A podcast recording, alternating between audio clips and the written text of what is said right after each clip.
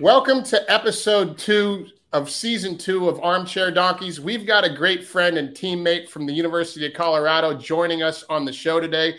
Terrence Wood was a cornerback in Boulder from 1997 to 2001.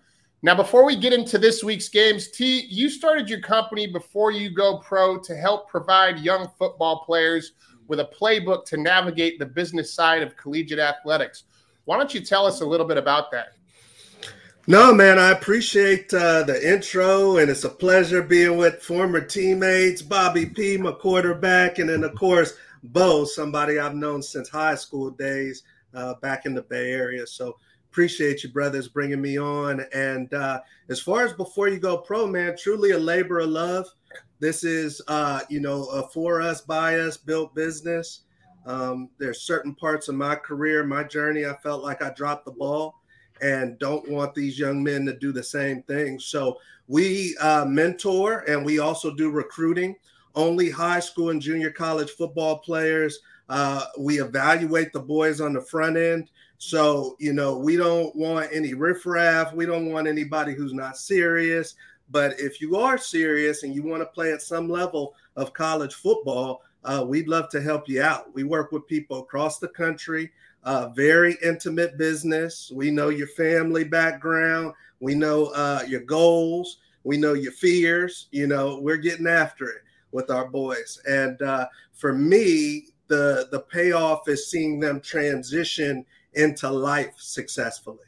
So our job isn't done until we see them transition into life successfully, um, and they're not starting at the bottom after they hang up their cleats. So uh, we get to them in high school, um, you know, high school, junior college. We help you get to college, but we don't leave you once you get there. We're going to stay with you, make sure that you know the business of the game, and help you scrape the plate. And how has the NIL impacted what you do? NIL is huge, man, because uh, you know people want dollars. You know when they see people making money, they get interested. Um, you know it's changed how the kids have to look at the business. In my mind, uh, everything that was taught at the pro level has to come a level lower now. Um, maybe even a level lower than that at the high school level. Uh, just as far as the business side, the opportunities, the risks um, being able to protect yourself. Uh, now, you know, fellas, when we were making a college decision, it was who's the coach, what's the offense, defense, um, you know, how can you network me in the community? Now it's about uh, how much money I might be able to possibly make. And I was just talking to an offensive coordinator, uh, Cedric Cormier, someone we played with, Houston Baptist, and he said, T, uh, to be honest with you, man, if a kid is a four or a five star recruit, he said the conversation starts, you guys, with what type of car uh, you, are going to wow. get me. If a kid is a four or five, like if he can go anywhere, he said it's starting there. Um, wow. So that that's the times we're in. Now, T, your grandfather uh, Willie Wood was an All-Pro in the NFL who played for the great Vince Lombardi and won five Super Bowls with the Green Bay Packers. Can you tell us what kind of influence he had on your life path? Yeah, man. Um, huge because and I didn't get to see my grandfather a lot growing up because he was so busy. You know, he was either going back to Green Bay for stuff, he had businesses, he was very busy, but um, you know, it was a huge impact on me because I was 9 years old when he got inducted. And I still remember to this day the whole family being pumped up about it. Um, my dad flying us all out there, my grandfather flying us all out there, um, just to see the admiration that other people looked at him with. Uh, that was a major impression on me at a young age. So it was like after that, man, it was like, uh, and I've written a book, and, and that's how the book starts. Is once I saw my grandfather have that gold blazer placed on his shoulders, I knew what I wanted to do with the rest of my life you know, and uh, it takes you through the journey of uh, getting after it, you know, and and obviously the things he knew filtered down to my dad. So my dad was like an in-house coach, you know, as far as uh, what what we needed to do. Everything was strategic. That's awesome. We've got an awesome week of college football ahead of us. Bob, you and Ches did well on your Northwestern call, and then I walked us right into a trap game on Hawaii.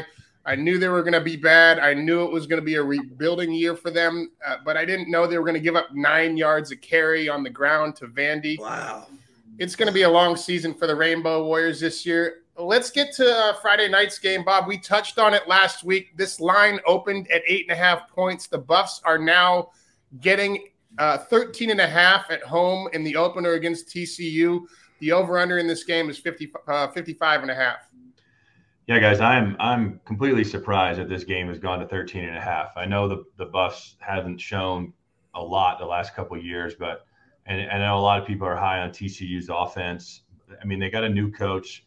They're coming to Boulder. It's eight o'clock at night on a Friday, the first game of the year. I mean, we all know Folsom Field is going to be on fire for that, yeah. and I do think that's going to, you know, help help our Buffs out a lot. Um, hearing from our boy McChesney you know, he feels like the guys up front, the offensive line, are a lot improved from last year. You know, my question mark is still the back end in our secondary, and I think that's going to be the biggest challenge here, right? Because of TCU's offense. Now, you know, Coach Dorrell said he he's they've decided on a starter, but they're not going to name him. Um, in my personal opinion, I think it needs to be JT Shrout if we're going to win football games. No, no offense to Brendon Lewis, but um, I also think with Coach Sanford coming in and having this new offense, you know, they're going to be physical. They're going to run the ball. They're going to grind it out. They're going to try to keep our the Buffs offense on the field and TCU and any opposing team we play off the field. So um, I really, really like our Buffs at home. I mean, 13 and a half, two scores, the first game of the year. Um, I just feel like I feel like the Buffs are improved. Now, I'm not going to sit here and say they're going to outright win this game on Friday night, but but to take 13 and a half points, I, I feel really good about that. T.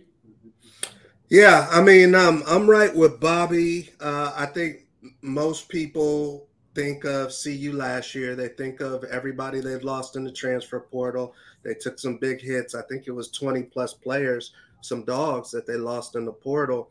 Um, obviously, we're, we're familiar with the program, so we do have some insight there. I think because it's the first game, I think because the home field advantage and knowing how Boulder can be rocking early in the season, I think that's what helps them keep it close. Um, it could kind of go either way. Something can happen late, you know, a late field goal or something that that kicks it over, or CU is going to keep it close. I think if they keep it under the the point uh, total, you guys, uh, the minus 13, I think they'll have a chance to win. This, yeah. this, this is how I see this thing shaping up, guys. Uh, Bob, you hit on it a little bit already. Um, McChesney said that we're much improved on the offensive line. We got about six or seven guys who can play. We got a big kid from Alabama in the transfer portal. Uh, we got a wide receiver from Baylor to fill in for Brenden Rice. Yep. I actually think we're going to be okay on offense. I think no matter who it is, that starts with a little bit of time. As you know, Bobby, when you got a good offensive line in front of you, it helps a lot at the quarterback position. Um, this game to me, if if CU's front seven, and I'm including the tight ends in that, if we can dominate the defensive uh, front seven for TCU, which I think we can, and control the clock and help our defense out a little bit, and and if our two redshirt freshmen starting cornerbacks can hold up against some uh, some really big, strong TCU physical wide receivers that they've got there. I think we've got a shot to not only cover, but also a shot to win this game at plus 390. Because as you as you guys said, Folsom Field is going to be rocking on on Friday night. Um, some turnovers and stuff. Yeah, there's, yep. there's something special about night games in Boulder, yeah. and then you put it on a Friday to kick night. off the season. Yeah. yeah, I mean it's it's going to be different. Uh, yeah there's going to be a lot of energy up there. They're going yeah. to have to take advantage. I think they're going to get some turnovers, some good special teams, uh, field position. They're going to have to take advantage. Last year, they either didn't score, they got three, yeah. as opposed to seven. Yeah, so right. this year, they got to get in the zone. Hope, hopefully they can get that done with the with the running game. I, I actually jumped the gun like a donkey on this game and took it. Uh, took us at eleven. At eight, at, no, at eight and a half buying the hook to nine three weeks ago. So I'm sitting at plus nine right now. Homer. How many, how many, how many different separate bets do you have on the Buffs as the line has changed? I've got two, and I'm wait, I'm waiting for the, I'm waiting for the money line to come out. I think it's gonna be plus three ninety, and I might just throw something light at that as well. All right, T, uh, take us to West Lafayette, Indiana, where the Boilermakers are getting three and a half at home against the Penn State Nittany Lions. The over/under in this game is 52 and a half. Yeah, man, they're starting off with the little Big Ten. Uh, conference conference battle here, which is you know always interesting. I think that Penn State started off with the conference battle last year. Obviously, Penn State up and down season. You know, guys, I'm going with the minus three and a half Penn State, and uh, reason being is because I'm to go with. Uh, you know some of the things you got to look for early in the season. So you're going to look at the coaching, you're going to look at the talent, you're going to look at who needs to win more. And I think Penn State needs to win more. Now, I'm not saying this isn't going to be a nail biter, but I think at the end of the day, and I do like it more at three than three and a half. You got to buy that. So you, buy, buy you might want to buy the hook. You might Yeah. want to buy the hook. Um, but at the end of the day, I think they win by four or seven. You know, um, maybe Purdue has a chance to win it late, and I could see Penn State coming up with a big INT or a sack. Um, Sean Clifford, the quarterback from Penn State, six year senior. So that means he's seen it all. He's played in big games last year. Um, you know, the the record, you know, the guy from uh, Purdue, O'Connell, does hold the record for completion percentage. So he's not a slouch. I think there'll be some points scored, but at the end of the day, Penn State needs it more. Bob. Yeah, I mean, I like everything you guys are saying. I, I don't think I'll touch this game, but I think if I did, um, I think I'd lean towards Purdue in the three and a half at home. Um, just because I, I think there are a lot of question marks about both these teams. So um, I prefer to take, I prefer to take the points and home field advantage on this one. Uh, I do think that um, that Penn State quarterback, I, I believe, got hurt last year uh, in, in the Iowa game. They were really dominating Iowa, and uh, he went down, and they just all the wins came out of that sail. That was a game I believe that was on the road, and, and you really saw a decline in that Penn State team. But six-year senior, um, yeah, Penn State's won nine out of the last. They've won nine out of the last ten. against Purdue. Yeah, in a row. Oh, or games in a row. Okay, Penn State, Purdue.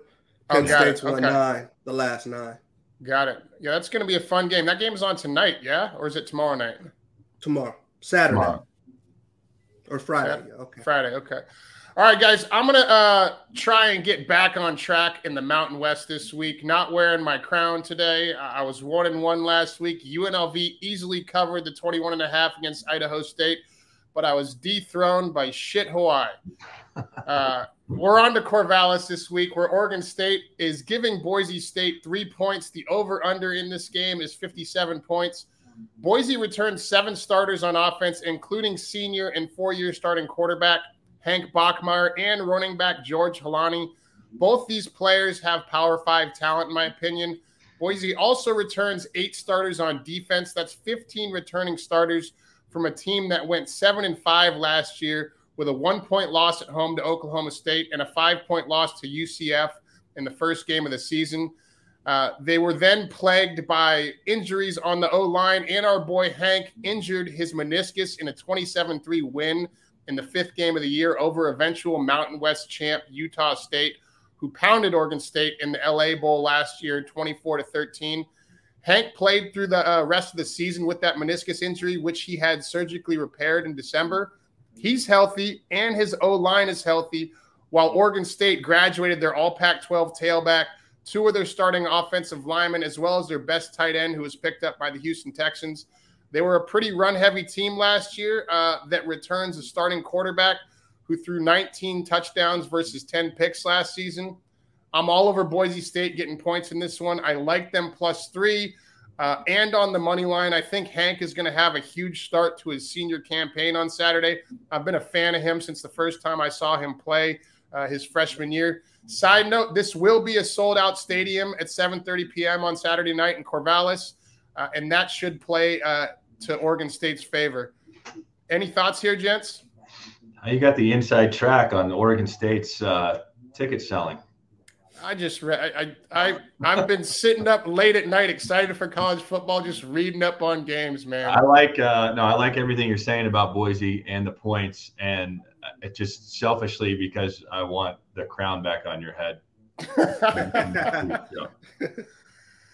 All right, Bob, take us to Atlanta where the Ducks are getting 17 points against the reigning national champs, the Georgia Bulldogs. The over under in this game is 53 points. You know, guys, I think this is going to be an exciting game. Uh, obviously, Georgia, Alabama, Ohio State, those are kind of the three teams that are all in the talks to, to, to win the national championship. And Georgia coming off their their great year last year, but there's just something that 17 points in the opening game against a, Oregon's. It's not like Oregon's a bad team. I mean, they they're good. They're talented. They got a lot of talent. They're they're I think 11 in the country. That's what they're ranked. I mean, you and so for me, right now, sitting here, I, I like early games, marquee games where there's a ton of points, and I'm going to take the underdogs. I like the Ducks, even though they got to go to Atlanta. That's fine. But 17 points, I mean, I don't think Oregon's going to win, but, you know, I think it, this game is, is within two scores. So um, I just think I think Oregon can score enough points to uh, to keep it tight enough where 17 will, will hold. T. Yeah, I agree with Bobby. I mean, this is the first game of the season. So, you know, everybody is, for the most part, going to be healthy. The coaches are going to be dialed in. You know, these boys from Oregon are going to be amped up. We talked about in the Penn State game who needs it more. Well, this this is conference who needs it more. And yeah. the Pac 12 needs this one bad. Um, so this isn't just Oregon holding the flag for Eugene this is Oregon holding the flag for the, the Pac 12. Um, like Bobby said, they've got recruits, they've got boys, and um, I think they're a little pissed off. So I don't see them winning it, but I could see, you know, 14 point win, 12, 13 point, something like that. And they got Bo Nix starting at quarterback in Oregon yes. now, who was who was at Auburn last year. I also believe their head coach was Georgia's defensive coordinator last season, which yes. should give them an advantage of this game. I agree with you guys. 17 points is a ton of points. Um, if I take that game, I'll probably I'll probably throw it in a teaser with something, push that thing up to 23, 23 and a half, maybe even 24. I like that. All right, T, uh, take us to Razorback Stadium where the Cincy Bearcats are getting six and a half points. The over under in this game is 52.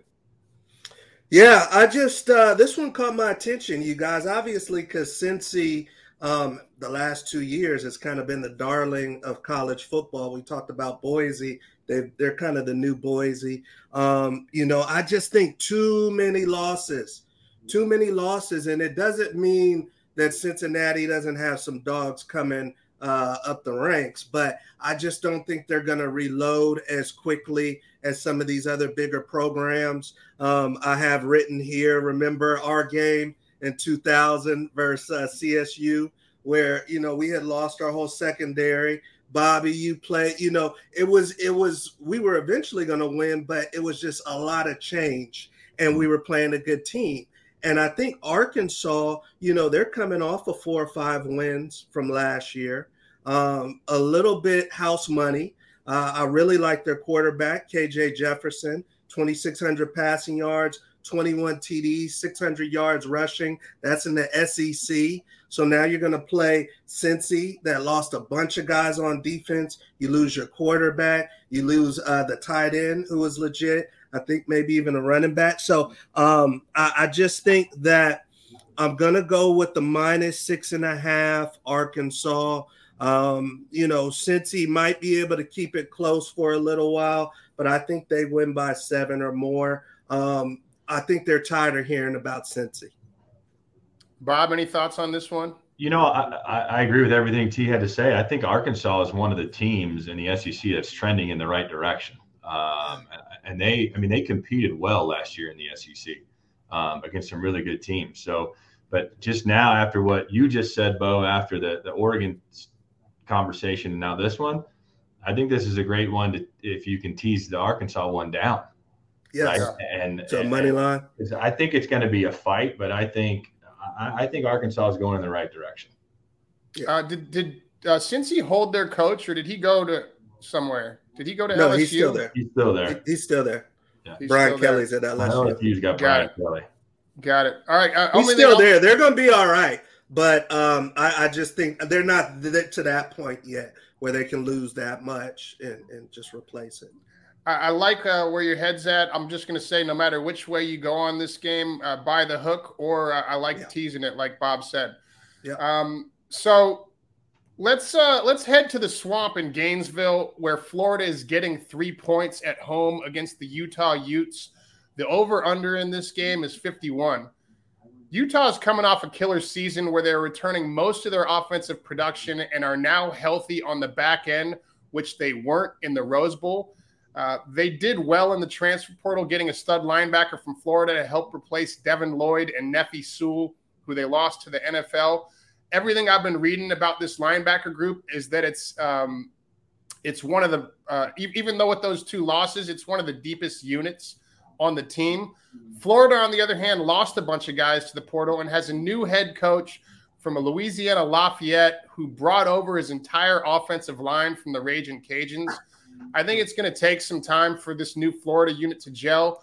Although there are some pundits out there calling first year uh, quarterback Anthony Richardson a long shot to win the Heisman and a potential top 10 pick in next year's NFL draft, even though he backed up Emory Jones last season, who's the new starting quarterback at Arizona State.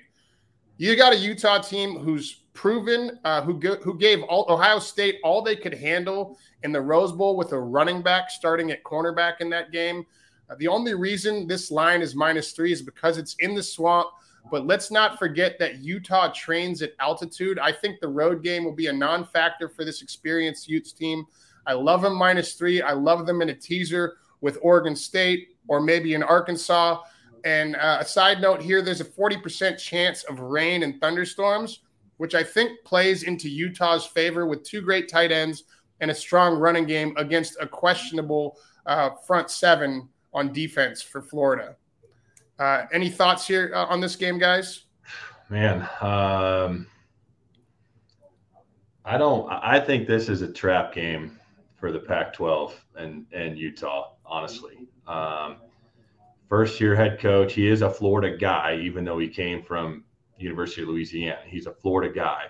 Um, going to the swamp. Who knows what the heat's going to be like? The humidity's going to be like. The weather's going to be like.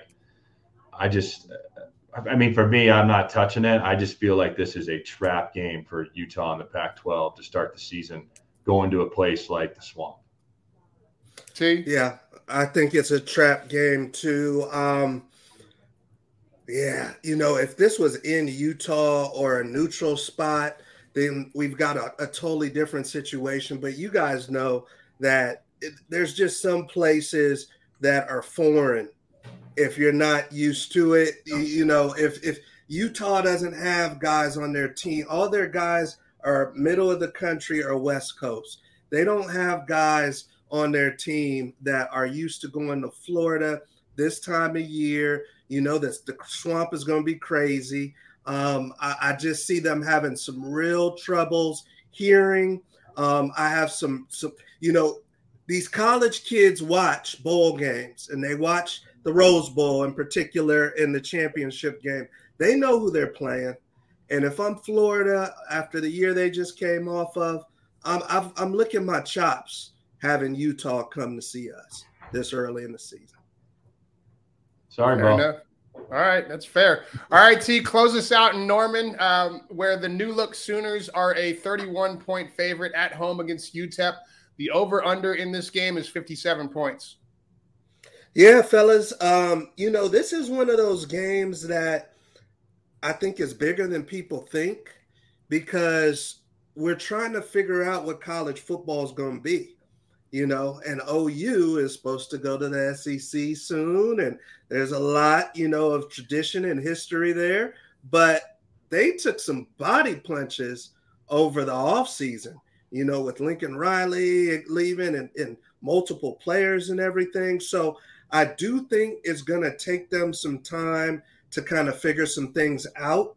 However, I, I think that offense with Dillon Gabriel coming from UCF um, is going to be able to put up some points. I think that their defense traditionally struggles early in the season, and UTEP won the last three in 2021 and has some momentum. So I'm actually looking at the over, fellas, on this one, the over 57. I think that maybe UTEP can get 10 points early, uh, you know, first quarter, second quarter, and then OU starts to catch up, pound them. And then we're looking at, you know, like a 35 30 game, 42 30 game. Um, but I think the over is the way to go, over 57. I love the over. Hell, I think Oklahoma might beat the over themselves. yeah. They're going to score some points, and it's at home. And uh, but UTEP's going to score score, yeah. score at least 20, 20 points. Yeah, I love that call, T. That's a good one, man. All right, guys. Uh, that's all the time we have for you today. Uh, a little fun fact before we go, Bob. Uh, T mentioned we've known each other since high school. We actually ran track against each other our junior and senior years uh, in the mile relay. Uh, so I've known T since we were 16 years old. Yeah, yeah, man, long time. Long time. Don't don't say the year. Uh, you their team won, I think. Did did you guys you guys beat us, right? We we got third in CCS my junior year, and we got first. Uh, I'm sorry, my my senior year we got first. So yeah, we we we got them, but we had uh, it was it was four guys, and what we never went head to head. So okay, yeah, right. I, I, can't guys. claim that. we had me. Uh, I was going to see you for football. We had a guy going to Cal for track. The other two were garbage. I love yeah. I love you guys. Uh, thanks to all you listeners for tuning in. If you enjoyed the show, please do us a solid and hit that YouTube subscribe button subscribe to stay button. up to date with future episodes. T, thank you for coming on. Good luck this weekend, Thank gents. You, and go Buffs. See you, boys. Go Buffs. Go Buffs. See you.